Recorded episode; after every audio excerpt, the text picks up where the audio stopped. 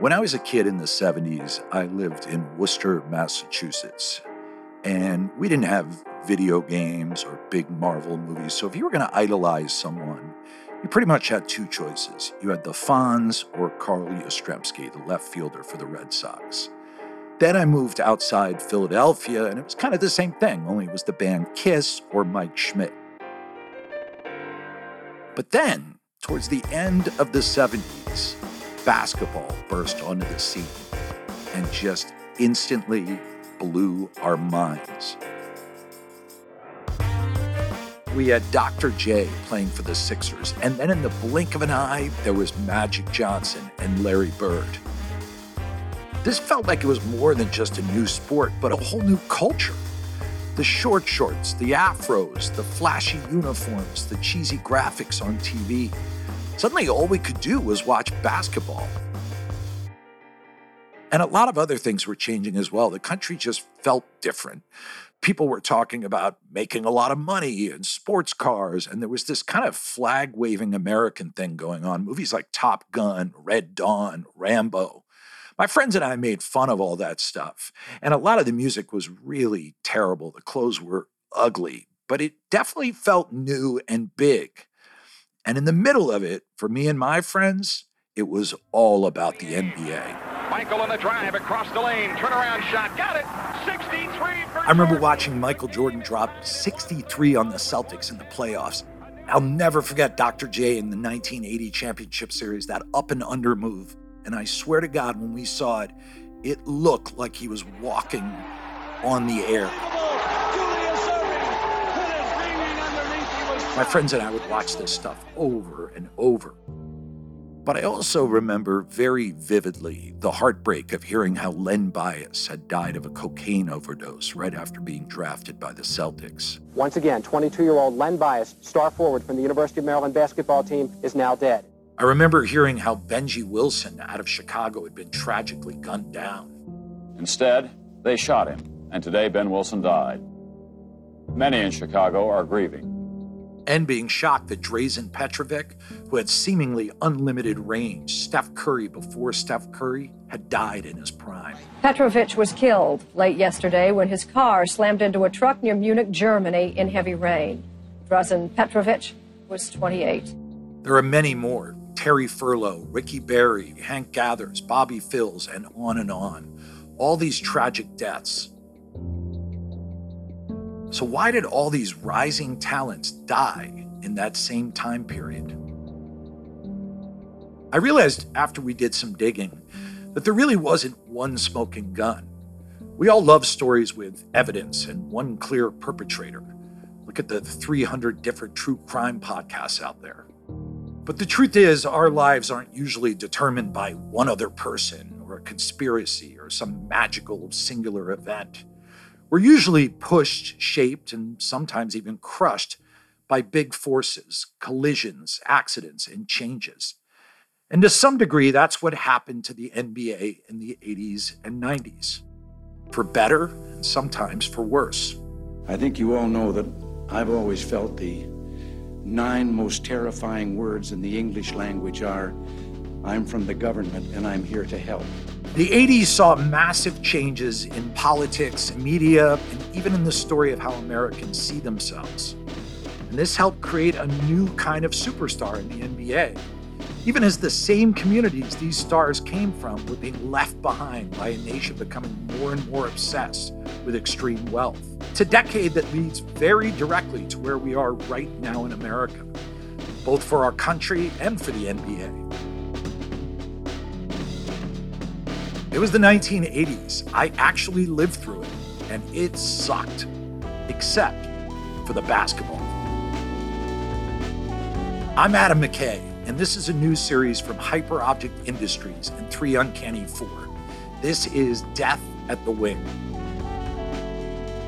Each episode will look at one player, one tragedy, and the big forces at play behind that tragedy. Tonight's episode we set the stage for how basketball started to change, and America did too. The NBA, the ABA, television, and Reagan. This is episode one The Invisible Revolution. inside. Look how high above him he is. Yesterday, he was in the wrong place at the wrong Play. time. Watch him just taking his time. Now he sees. Collapsed early this morning in this dormitory here on the Illinois. Hey, rock the baby to sleep and slam dunk.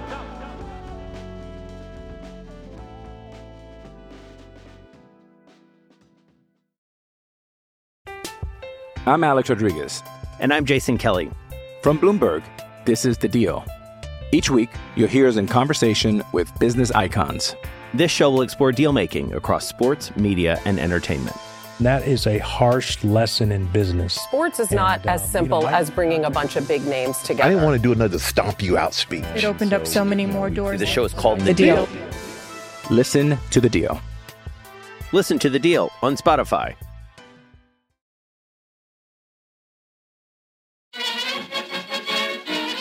New York's Madison Square Garden, a City College quintet faces five fast and fancy web feet from the University of Oregon. It's the opening contest of an intersectional doubleheader. To understand just how much the NBA changed in the 80s, it helps to think about what pro basketball used to be. And if you need someone to walk you through the changes of basketball over the last century, it's hard to beat the logo. Hello, everyone. I'm Jerry West. My life has led me from West Virginia to Los Angeles because of a, a talent that I had. Jerry West's silhouette mid dribble has lived as the logo of the league for the past 50 years. Seriously, the little basketball dribbling guy who's the logo of the NBA, that's Jerry West. From there, I coached the Lakers for three years and was involved with them for, oh my goodness, it seemed like a lifetime. Jerry West is in his 80s now, and for most of those years, he's been at the center of basketball. He grew up in Chelyan, West Virginia, population 778.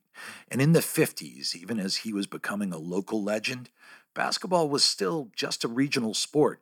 Well, you know, at that time, Adam, the recruiting process, if you played in the East, very few people west of the Mississippi would, would bother to recruit you. Basketball wasn't like baseball or football or, frankly, ice hockey. West eventually made it through college and into the NBA in the era of the big man. Jerry West was one of the few superstars who was under 6'10. Basketball, a game of giants. George Mikan was the first big guy. And there's number 99, George Mikan, one of the greatest. He set most of the game's scoring records. Just that presence alone changed the way the game was played at that point in time. George Mikan, he was the league's first superstar. 6'10, 250 pounds, with big, thick, round glasses like Harry Potter. He dropped lumbering hook shot after lumbering hook shot. Made sense, right? If you're taller, you're closer to the rim. Get the ball to that guy. But honestly, it wasn't the most exciting style of basketball to watch. A real highlight, in my estimation, is a nice chest pass or a bounce pass. Kids in driveways don't dream of standing a foot away from the hoop and laying it in over people. Except for me. I'm 6'5, pretty tall. Pretty much my only glory moments in basketball involved me lumbering to the hoop and laying it in over short people. But fans don't spend hundreds of dollars to watch tall guys move like chess pieces on a basketball court. When I first came to Los Angeles, the Dodgers were selling out uh, the Coliseum, and uh, the Rams were selling 100,000 seats every game. The Lakers were lucky to get, you know, 4,000 people. And their salaries showed it. You couldn't survive on what we made. Um, I think I was the second player in the draft, and I think in first year I made sixteen thousand five hundred dollars, and I did not even know I was drafted till the next morning. I'm old, but I'm not old enough to have been alive in the 50s. But but Cooz used to tell me, Bob Cousy told me that you know in the off season he was a um, he was an auto school driver. Here's legendary sports writer Jackie MacMullan.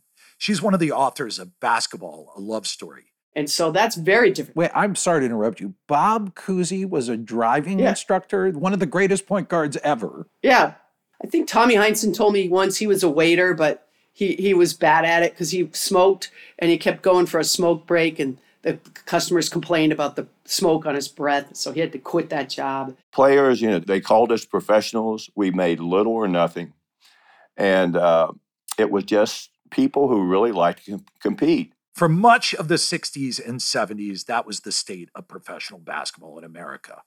But that was all about to change. The NBA was about to have a big problem on its hands.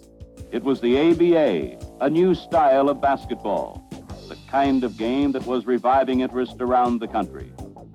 The American Basketball Association was founded in 1967 with teams like the Anaheim Amigos, the Kentucky Colonels, the Houston Mavericks, the Tulsa Grave Robbers. All right, there was no Tulsa Grave Robbers, but the other ones were real. Basically, the ABA was a startup, a renegade league trying to take on the NBA's shaky monopoly on pro basketball. The plan was simple go to markets that didn't have existing teams and focus on stars. You know, be plucky. But there was a moment early on in 1969 where the ABA could have changed the entire course of basketball history by landing the greatest big man of a generation. If you wanted to hit the NBA where it hurts, you, you sign the greatest player in the game who's graduating from UCLA, high profile player, seven footer. Feeds underneath Alcindor, and two more for the big guy. That gives him 27. When Lou Alcindor was coming out of UCLA, he was the most important player of that era, a star on the court and an emerging voice for African Americans off of it.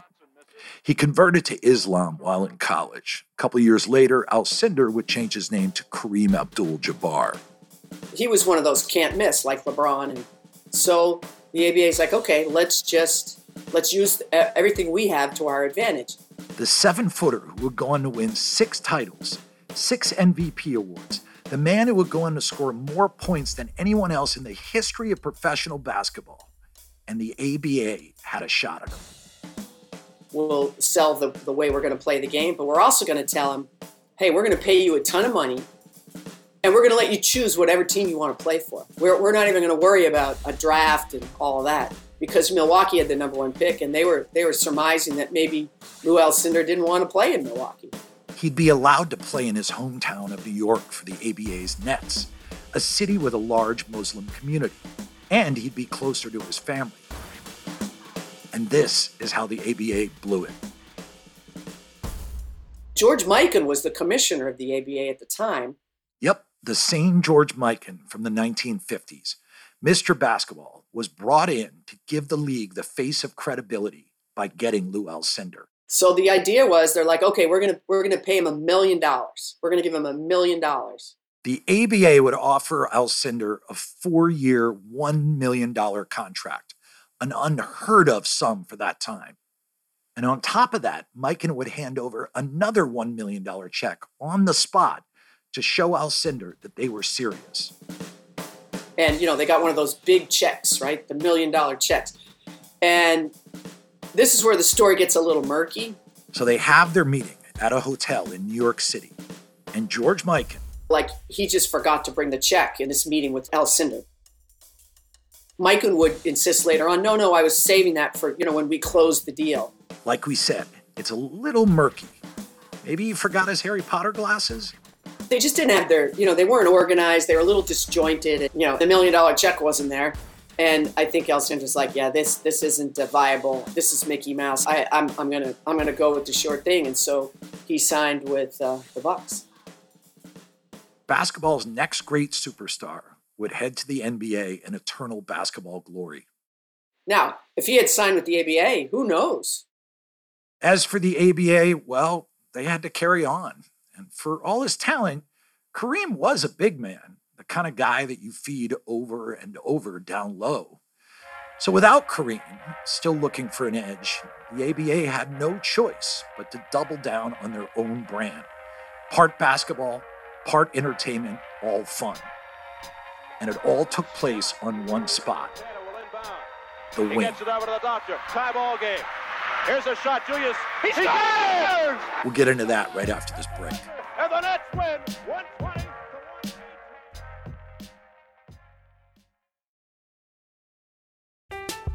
I'm Alex Rodriguez. And I'm Jason Kelly. From Bloomberg, this is The Deal. Each week, you'll hear us in conversation with business icons. This show will explore deal making across sports, media, and entertainment. That is a harsh lesson in business. Sports is and, not uh, as simple you know, as bringing a bunch of big names together. I didn't want to do another stomp you out speech. It opened so, up so many more doors. The show is called The, the deal. deal. Listen to the deal. Listen to the deal on Spotify.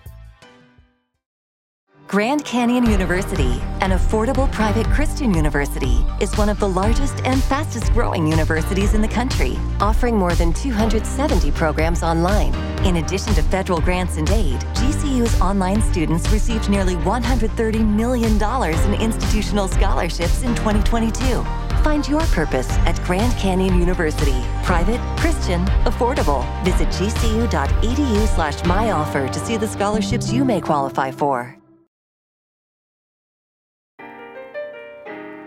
The wing is the magical place on the basketball court. A little over 20 feet away from the hoop, about as far away as you can be on the court from the low post where the NBA's old stars reign. That's not that's not how the ABA was playing the game.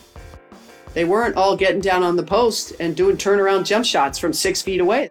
A different type of basketball, led by a different type of star. The ABA looked for players who just needed the ball in their hands and a little bit of space on the court to get creative. They weren't making a lot of money, but you know they were playing run and gun basketball. And the players liked it, and the fans liked it. The wing became the place for one-on-one basketball. You just worried about you and the person in front of you. You crossed them over, you spun, you hesitated, head faked, and most of all, you made highlights that were perfect for TV. 58 left. Oh, Thompson.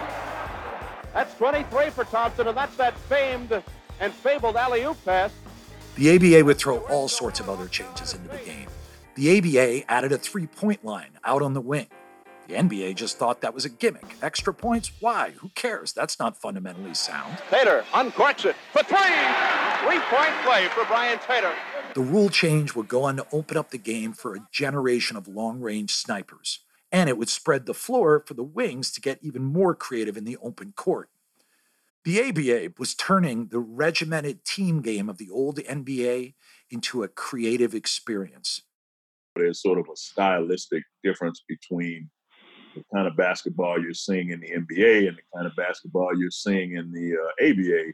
That's USC professor Todd Boyd.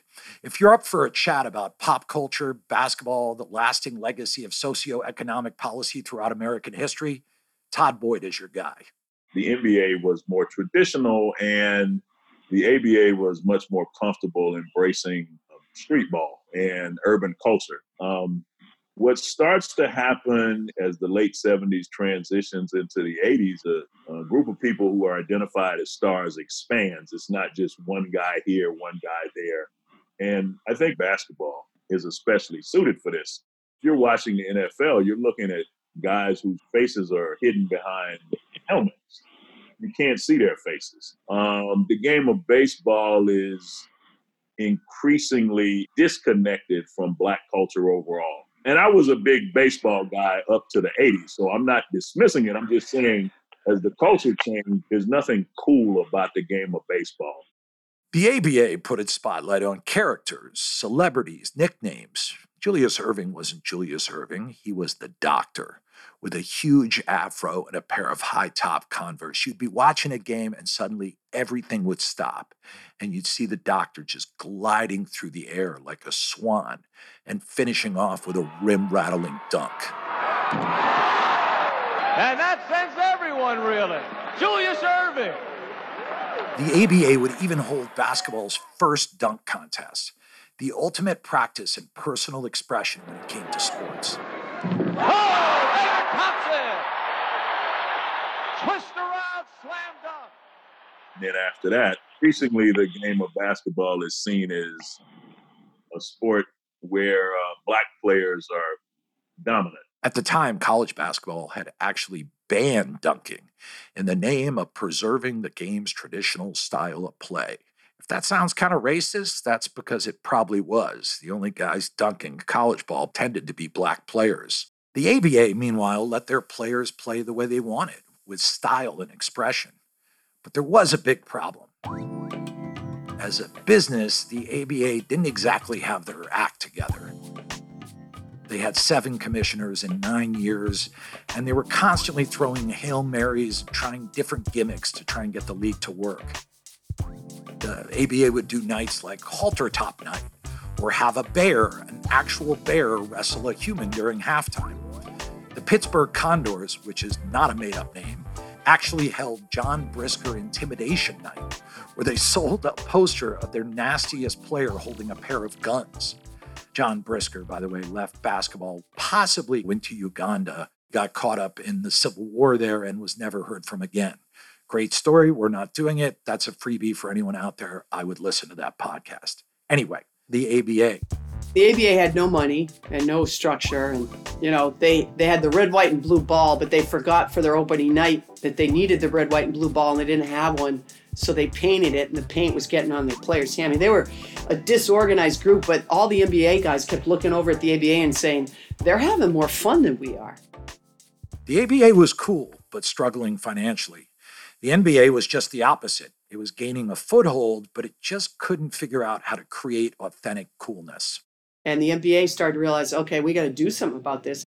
And so they made a big move. The NBA swooped in, snatched up four ABA franchises, and more importantly, its biggest star, the future of basketball, Dr. J. And after the merger, the three point line, the dunks, and the style would make their way into mainstream basketball.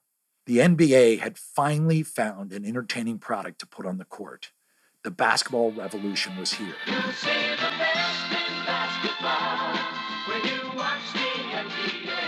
Just in time for a revolution in virtually every other part of American life, including TV. This was when kids like me and my friends started really paying attention, taping games and putting up our posters. When basketball became a major cultural and media force, one that reflected all the other forces that were about to come crashing down on us. That's coming up after the break.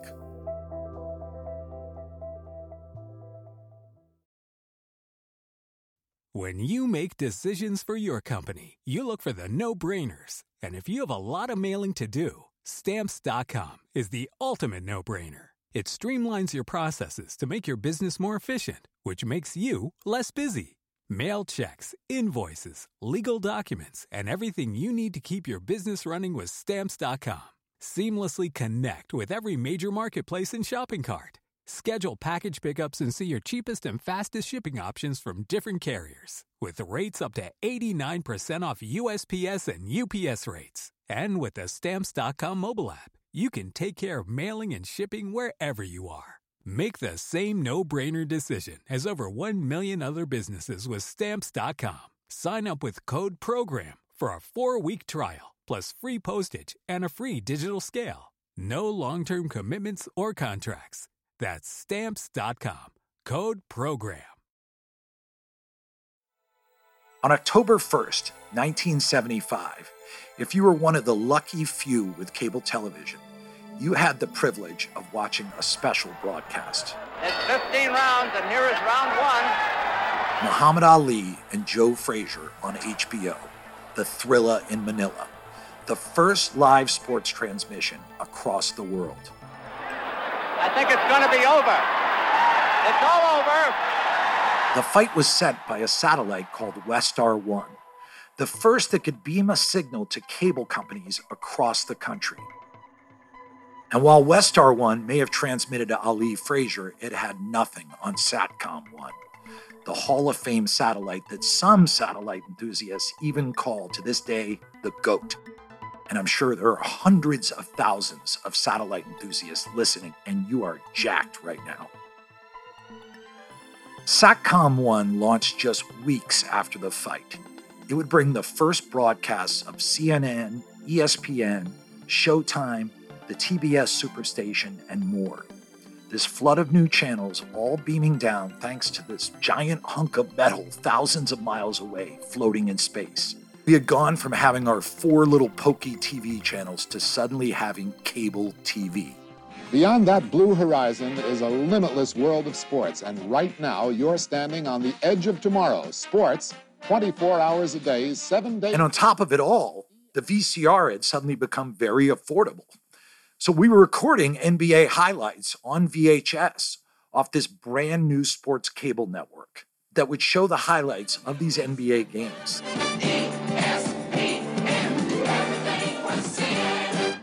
I mean, I remember that vividly because nobody in my house was really watching basketball but me. So this idea that you could watch a team anywhere in the country where you picked up the superstation on cable, that team might have had nothing to do with where you were, but it allowed you to see the rest of the NBA. This, of course, wasn't just happening in sports. By the end of the decade, everything you could possibly want and a whole lot of things you didn't want were being beamed right into your living room. I remember MTV, Angel in the Centerfold video, J. Geils Band had women in lingerie doing cartwheels down a high school hallway. I swear, it almost sent our entire neighborhood into a full scale riot. So much excitement and hormones and confusion coming off of that video. The other thing I remember too is like watching these sitcoms that you had no interest in just because they were on. Like, I think I watched three full seasons of Rhoda. It's a story about a single woman who lived in New York City. She had a relationship with this guy, Joe, a drunk doorman. And suddenly it was like every episode, I couldn't wait to see what was happening with Rhoda. Or they used to show the Braves games on the Superstation all the time. And I became a huge fan of like Dale Murphy. Suddenly I was like talking about Dale Murphy in my life. Cable news suddenly came out with the 24 hour news cycle. There was news always. It, seemed like overnight TV became the defining feature in American life with the power to push and pull and shape public opinion. The rich and powerful, of course, knew this. Their power would be determined by how well they could play this new media landscape. And fortunately, for them at least, they had the perfect star ready and packaged as their salesman. Have you ever noticed that in every community there are some people whose looks and personality set them apart from others? They stand out in a crowd. You never forget them. One Ronald Wilson Reagan, the cowboy president, sells itself. Reagan was basically the front man. He was the entertainer and he was the guy who could give the speeches with conviction and he was likable. Jane Mayer from The New Yorker has cataloged the career of Ronald Reagan and the rise of the right wing. It turned out that big money in America had finally figured out that what Americans really wanted in their living room more than anything was a good, charismatic pitch for a product. So you see how modern light conditioning helps us have a more livable house. You haven't forgotten the surprise, have you? No, ma'am. I was the White House correspondent, and uh, there were literally cue cards that gave you his talking points, and they they had his his lines written down you know, word for word. It was just for a photo opportunity, but it told him what to say. It also had his jokes written out for him, and they would put marks on the floor showing where he should stand, um, just as you would for a movie actor. They had learned the lessons from the Kennedy Nixon debate back in the early 60s that had cost Nixon the election. They knew that TV was key to maintaining power. You see, Ronald Reagan was, first of all, a, a great salesperson. Robert Reich is a former Secretary of Labor under Bill Clinton. But he also was riding a wave that started in the 1970s, started really under Carter, of anti government sentiment. America wasn't exactly feeling great during the era of Jimmy Carter. That's when the hangover from Watergate and the Vietnam War had finally hit. Not to mention, we had also learned that basically Saudi Arabia and the oil countries had us on a leash an economy that was stuck with oil crisis and stagflation, a deep recession in the last years of the Carter administration. Reagan had been practicing for this star turn for decades.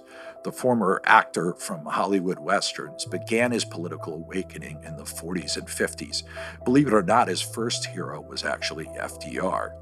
But Reagan really burst onto the scene in 1964 when Barry Goldwater, a very extreme right wing candidate for president, hired Reagan to give a nationally televised speech on his behalf. An anti communist infomercial, really. Goldwater got creamed in that election, but Reagan had found his voice. He paired his Cold War rhetoric with his experience as governor of California, and by 1980, it was all coming together. So I see the Reagan Revolution really as a reactionary movement. Um, it was kind of a snap back against the 1960s and the 70s in America, where there was the anti war movement, Black Power, women's rights, consumer movement, the environmental movement. All of those movements were saying that there was a public interest in social policy being fairer And those movements were very threatening to the old order. Reagan had kicked off his 1980 campaign in the Deep South with a speech invoking states' rights, an anti civil rights dog whistle that everyone who needed to hear heard.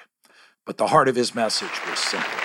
We're talking with uh, former Governor Reagan and uh, and tailor made for soaring speeches or chummy sit downs like this one with Johnny Carson. In the middle, and they all seem to have different answers as to what is going wrong in the country. So everybody is confused. Uh, how, how, how, do you see the thing? What, how are we going to get out of this? The man who was about to be tossed the keys to the entire government laid all the problems in one place the government. Well, uh, Johnny, I think that one of the things is that people keep looking to government for the answer, and government's the problem.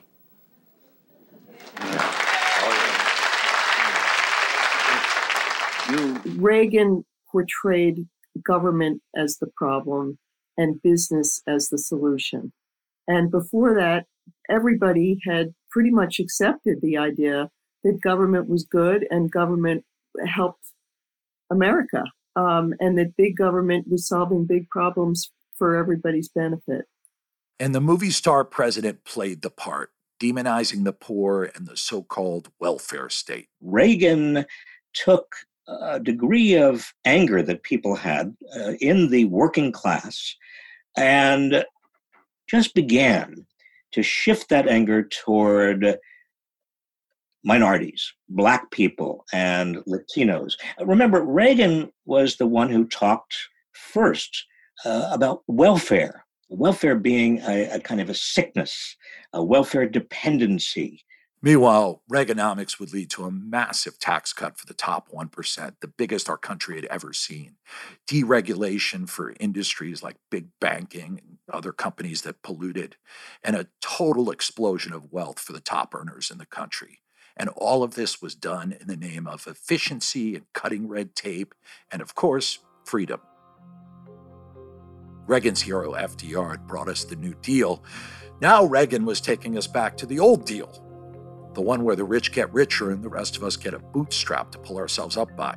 There's very little that government can do as efficiently and as economically as the people can do themselves. And if government would shut the doors and sneak away for about three weeks, we'd never miss them. And you know what? People ate it up.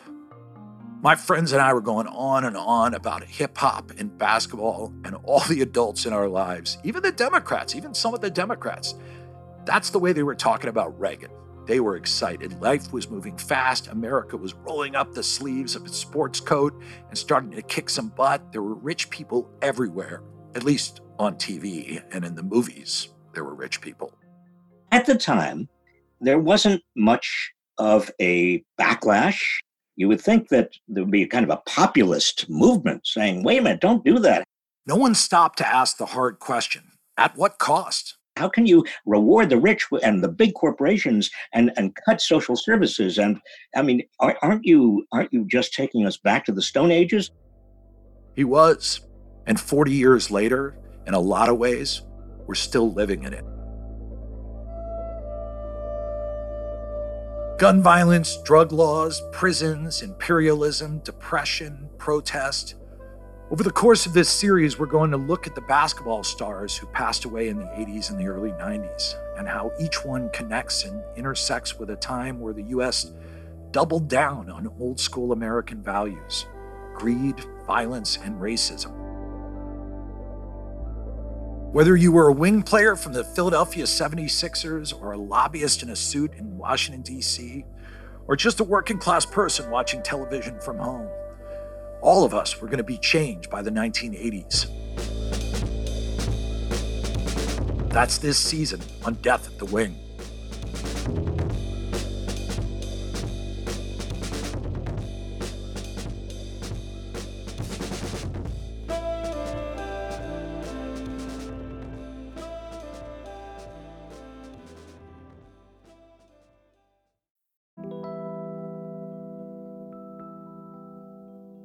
Death at the Wing is a Hyperobject and 3 Uncanny 4 production.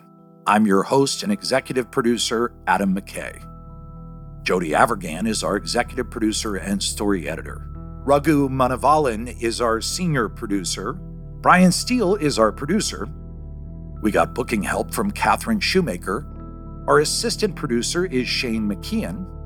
archival research from Jason Helig, fact checking from Will Tavlin. We got legal help from Allison Sherry. Nuna Sharafuddin is our production manager. Very special thanks to Stacy Robert Steele. This show is mixed and sound designed by Joanna Catcher at Nice Manners. Music composition by Beacon Street. Our executive producers are Harry Nelson at Hyperobject and Laura Mayer at 3 Uncanny 4. If you like this series, head over to Apple Podcasts, Spotify, Stitcher, or wherever you get your podcasts and follow the show. And make sure to leave a rating and review. It really helps us and it helps others discover the show. If you want to get in touch with any questions or comments about this show, send us an email. We'll be doing a bonus episode at the end of the series talking about more stories and answering your questions. Our email address is datw at hyperobjectindustries.com. That's DATW for Death at the Wing at hyperobjectindustries, all one word, dot com. You can also find me on Twitter at Ghost Panther, or you can reach us by sending a letter through the estate of George Mikan. Thanks again for listening. We'll be back soon with more Death at the Wing.